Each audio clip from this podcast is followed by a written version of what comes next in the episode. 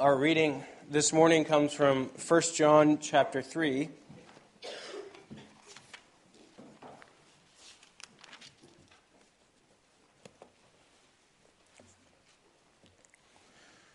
First John 3, we'll read verses 1 through 24. We have, of course, been working through these verses over the course of our Lord's Supper celebrations.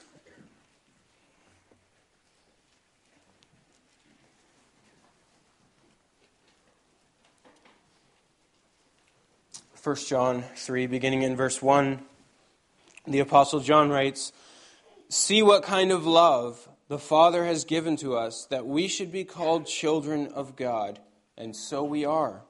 The reason why the world does not know us is that it did not know Him. Beloved, we are God's children now, and what we will be has not yet appeared, but we know that when He appears, we shall be like Him, because we shall see Him as He is.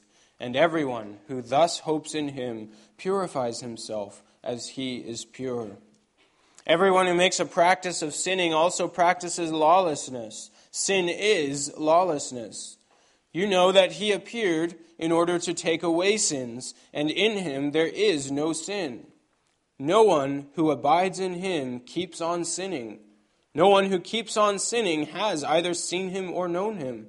Little children, let no one deceive you. Whoever practices righteousness is righteous as he is righteous. Whoever makes a practice of sinning is of the devil, for the devil has been sinning from the beginning. The reason the Son of God appeared was to destroy the works of the devil. No one born of God makes a practice of sinning, for God's seed abides in him, and he cannot keep on sinning because he has been born of God. By this it is evident who are the children of God and who are the children of the devil. Whoever does not practice, right, practice righteousness is not of God, nor is the one who does not love his brother. For this is the message that you have heard from the beginning, that we should love one another. We should not be like Cain, who was of the evil one and murdered his brother. And why did he murder him? Because his own deeds were evil and his brother's righteous. Do not be surprised, brothers, that the world hates you. We know that we have passed out of death into life because we love the brothers. Whoever does not love abides in death. Everyone who hates his brother is a murderer, and you know that no murderer has eternal life abiding in him. By this we know love, that he laid down his life for us, and we ought to lay down our lives for the brothers. But if anyone has the world's goods and sees his brother in need, yet closes his heart against him, how does God's love abide in him? Little children, let us not love in word or talk, but in deed and in truth.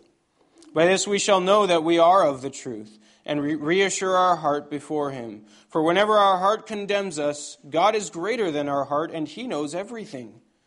Be- Beloved, if our heart does not condemn us, we have confidence before God. And whatever we ask, we receive from Him, because we keep His commandments and do what pleases Him. And this is His commandment that we believe in the name of his Son, Jesus Christ, and love one another just as he has commanded us. Whoever keeps his commandments abides in, him, in God, and God in him. And by this we know that he abides in us, by the Spirit whom he has given us. So far, the word of God. As we reflect on what we've read, let's sing together from Psalm 145, stanza 5.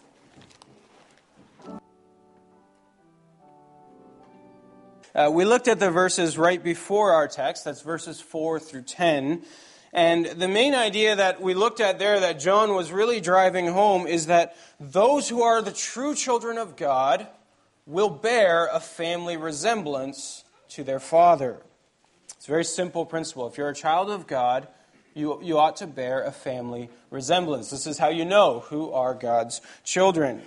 Um, so you can, you can tell who are the children of God by, by asking, do they look like their father? Just as we do uh, here on earth, you, you can tell a child um, is, is of a certain family, uh, usually, uh, by asking, do they look like their parents? The catechism students had, had a lot of fun as I tried to do that at the beginning of this year with all the new students, identifying, uh, you must be from this family. And um, I'd say two thirds of them I got right. You can tell who, who is of what family by looking at uh, their, their family resemblance. Well, that's the, the point then that John also makes here.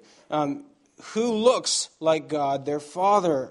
Um, who, in other words, um, he asks the question in 4 through 10 who's making a practice of striving after righteousness? Because that's what their Father looks like. He is righteous. So, who are the children of God? It is those who strive after righteousness. They are God's children. Now, uh, of course, he's not saying that um, striving after righteousness makes you God's children, just as the family resemblance doesn't make you part of that family, it is evidence that you are part of that family. So, also, those who strive after righteousness show themselves to be God's children. Uh, the same thing in verse 8 whoever makes a practice of sinning shows himself to be a child of the devil because he's been sinning right from the beginning. Again, look for the family resemblance.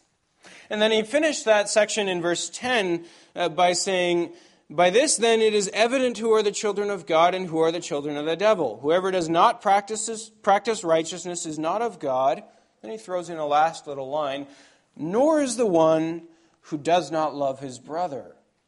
That's the second key family resemblance. So the first is the practice of righteousness. That's what we saw last time. The second is the mark of love for one another. And that's what he wants to focus on in the verses that are now before us.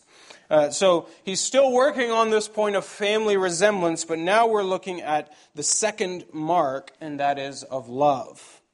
So, John again takes us right back to the basics. This is what you can love about the Apostle John. Um, he's so focused on let's keep this down to the basics, let's focus on the main things. And he says this is not complicated stuff. And he says this is the message you heard right from the beginning. I'm not making this up now. Uh, I'm not suddenly introducing a new principle. Go back to what you heard right from the beginning, and that is the command that you love one another. Uh, so if there are people in, in the midst of this congregation to whom John is writing, uh, if there are people that are presenting some other teaching, some other way to be a child of God, and they're not marked by love, he says, you know, or you ought to know, you're on the wrong track. Um, that's inconsistent with the message that you heard from the first moment you heard the gospel. Um, you are to love one another. Don't let anyone distract you from that basic gospel command. Uh, so, John then uh, picks up with that same idea um, that, that he started already in verse 4 to 10, and he's saying there's two lines, uh, two races within the human race. There only ever have been. Uh, same idea as in verse 4 to 10. There's the children of the devil, and there are the children of God. There are these two races within the human race. Um, and, and here he calls the, the race of the devil, he calls it the evil one. The devil is the evil one in verse 12, uh, the world in verse 13, and those who belong to death in verse 14. So there's that race, and there are the children of God. Uh, two lines within the human race. And the question is to which do you belong? To which do you belong? Well, when we come to the Lord's Supper, uh, one of the things we, we are declaring by coming is that we belong to the children of God. Uh, we belong to Christ, who is the Son of God, and therefore we belong to the family of God. Uh, so, so we declare by coming that we are God's children and heirs of eternal life. We're saying uh, by coming, we belong firmly in this line uh, we declare we're no longer part of that old human race that is dead. We belong to a new, a new race. We have passed from death to life. So John has, has us ask the question how do you know? How do you know that you've passed from death to life? How do you know you stand within the children of God and not within the children of the devil? Um, and, and the two marks again are the practice of righteousness and the existence of love. Um, so John is really direct in verse 14. He says, Whoever does not love abides or remains in death. He gives the example of Cain uh, one of the most obvious. I mean, there's no dispute that Cain firmly belongs into the camp of, of the devil. He, that's that line of the human race. Uh, and he says, uh, he says, what is Cain marked by? By hatred and by murder. So, which line do you bear the marks of? Whoever does not love abides in death. Whoever hates his brother, by virtue of that hatred, is a murderer. And you, you may know for sure then that he belongs to the line of Cain. Uh, he says in verse uh, 15 there's, there's no way that someone who bears that mark of hatred and murder in his heart could possibly be of the children of God. Someone who's spiritually alive. How can you be spiritually alive and yet harboring murder in your heart? These two things are inconsistent. Oh, and brothers and sisters, maybe it's, maybe it's obvious, but we need to see then that these two lines in the human race are polar opposites. They have nothing to do with one another. Uh, there, there's no gray area somewhere, somewhere in between. To not love your fellow Christian, as far as John is concerned, is to hate him. Uh, there's, there's no gray area in between. If you don't love, you hate. Uh, and, and it will be one or the other. Again, verse 14 whoever does not love abides in death. He's not just saying whoever hates, he's saying whoever does not love abides in death. Uh, so, so there are these, these two very distinct lines in the human race, and, and you need to know to which of these do you belong? Is your life, and we're talking here particularly within the church. You notice that um, John is referring to uh, your love for the brothers all the way through, all the way through 11 through 24. It's constantly, what's your love like within the church? Um, is your life within the church distinctly and unmistakably marked by love for your fellow Christians? Now, I'm not saying by this, nor is John, that that we ought that it doesn't matter whether we love unbelievers as well. Obviously, the Lord Jesus teaches us we should love your enemies, pray for those who persecute you. Uh, but the focus in these verses is clearly and, and ought to be you know maintained within the church. If you're not capable of loving those who are closest to you, to those, uh, of those who are your brothers and sisters in Christ, then whatever you're doing out in the world, it certainly is not the love of God. If you cannot love the church and, and those within the church first, then you cannot possibly love those who are outside of it. Uh, so, to which of these then do you belong? Which, which line in the human race? The mark will be that of love. Let no one kid himself on this. And so let me, let me say it as boldly as I can, taking it right out of the text here. If your life within the church is not distinctly marked by love for your fellow Christian, then you are not a Christian.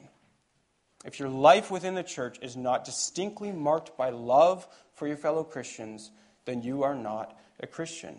That's the point that John is very clearly making. If you don't love your brothers and sisters in the church, there's no way that you can say that you have the love of God abiding in you and then you cannot possibly be the child of God. And John even takes it a step further in verses 16 to 18 because some of us might uh, hear that and, and respond by saying, well, Sure, I'm willing to say that you know, my life is marked by love. Uh, I love everybody after all. The Apostle John asks the question okay, is it visible? Is it visible? Um, he says, By this we know love. So now we're going to define love. We know love by the fact that Christ laid his life down for us. And so we also ought to lay our lives down for the brothers. Love is visible. Uh, so our definition of love then is not going to come from you know whatever feelings may exist within our hearts, but from the example of God Himself. Here's how we know what love looks like Jesus laid his life down for our, uh, for our lives. He went um, out of his way to love, to take the initiative to love a people who were undeserving of his love. That's how we as Christians are going to define love.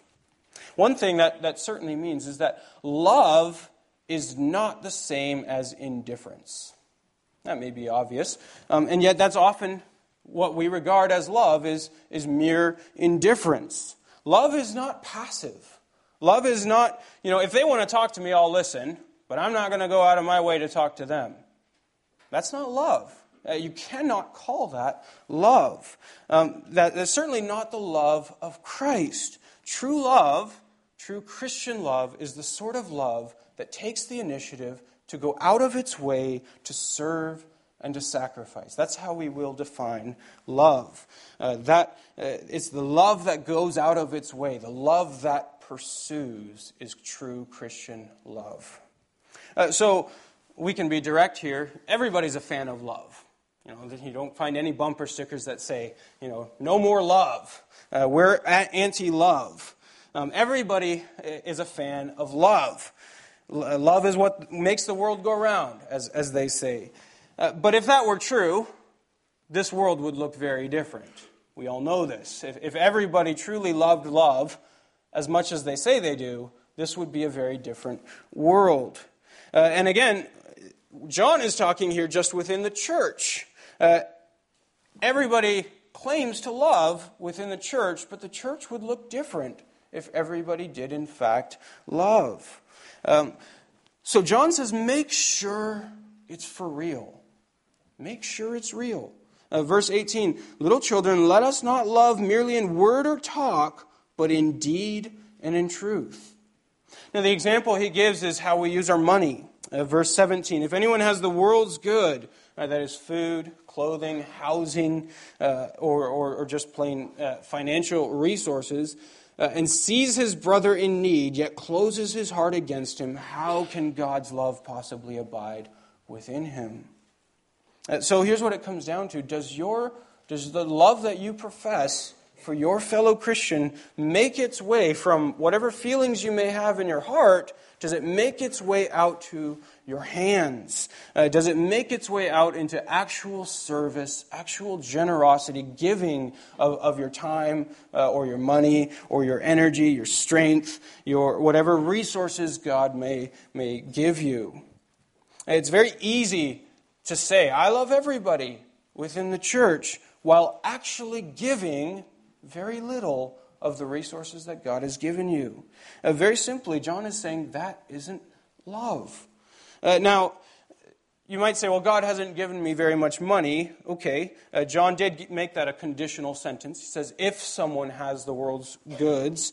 Uh, but certainly, God has given you some goods, some resources. God has given you strength. God has given you time. Uh, God has given you uh, effort. Uh, these are things that God calls us to give to make our love real. So the question is are you using what God has given you in the service of your fellow Christian? And I recognize I've been taking a very direct approach. This is a convicting text, and we ought to be convicted uh, by it. Uh, but I trust you recognize John doesn't write this to condemn us, but rather to urge us both to examine ourselves and to renew our commitment to making that love real. Um, and so the final verses of our text are both convicting and, and comforting. He says in verse 19, By this we shall know that we are of the truth and reassure our heart before him. Now, I want to take one small issue with the translation here. The word reassure in the Greek is actually the, the Greek word persuade. And, and there's nowhere where it ever means reassure, and I don't think we should uh, translate it that way. Um, the translation is an, an, attempt to make sense of a, a, difficult text. What does it mean to, to persuade your heart? Um, and, and the idea they're taking is maybe by heart he means your conscience. But there, Scripture also never speaks of our conscience in, in terms of our heart. Um, the heart does not refer to the conscience. I think a better way to understand this is to connect it back to the heart that's right there in verse 17. Again, if anyone has the world's good and sees his brother in need, yet closes his heart against him, how does God's love abide in him? What John is saying is that heart ought to be persuaded by the love of God, um, to be open and not closed to our brother. So he says, By this we shall persuade our hearts before God. Uh, in that vein, I also read verse 20 um, as more of a warning. I think the translation, the way they set it up, it's, it's meant to sound like a comfort um, to say that God is greater than our hearts. But I think John means it here as a warning. He's saying if our hearts condemn us by the fact that they are closed to our brother, uh, then God condemns us all the more because God is greater than our hearts and he knows everything. Uh, he sees our hearts, our closed hearts in that case, even more clearly than we do. But here's the comfort, and, and here's John's plea to us. If our heart does not condemn us, because it is open to our brother and sister, um, and, and therefore bears witness to the fact that we are of the children of God. If our heart does not condemn us, he says, then we may also have confidence before God. What a glorious and I hope comforting statement uh, that is. That we may have confidence before God that we do belong, for all of our imperfections, that we do belong to the children of God. And the testimony to that will be a heart that is open to one's brother and sister, a heart that, is, um, that loves. Um, so, do, as, as we reflect on these texts, do examine your hearts. Uh, and if you find in there a sincere love for your brothers and sisters in this church, again, we're keeping it to this church, your closest brothers and sisters here. If you find there a love for your brothers and sisters that ought to be there, that is a mark of the children of God, um, then, then however that heart may have worked itself out imperfectly, as it has for, for all of us, you may have confidence before God as you come to this table. Now, we can know that we belong to Him. And because of that, we can also know, He says, that He also hears and answers our prayers as we're walking in obedience to Him. What a glorious comfort that is to know, um, for all of my imperfections, I know that I do love my brothers and sisters. And I know that that love is the work of God. And I know that that means God hears and God answers my prayers for all of my imperfections God means it when he says, Come to the table of my son.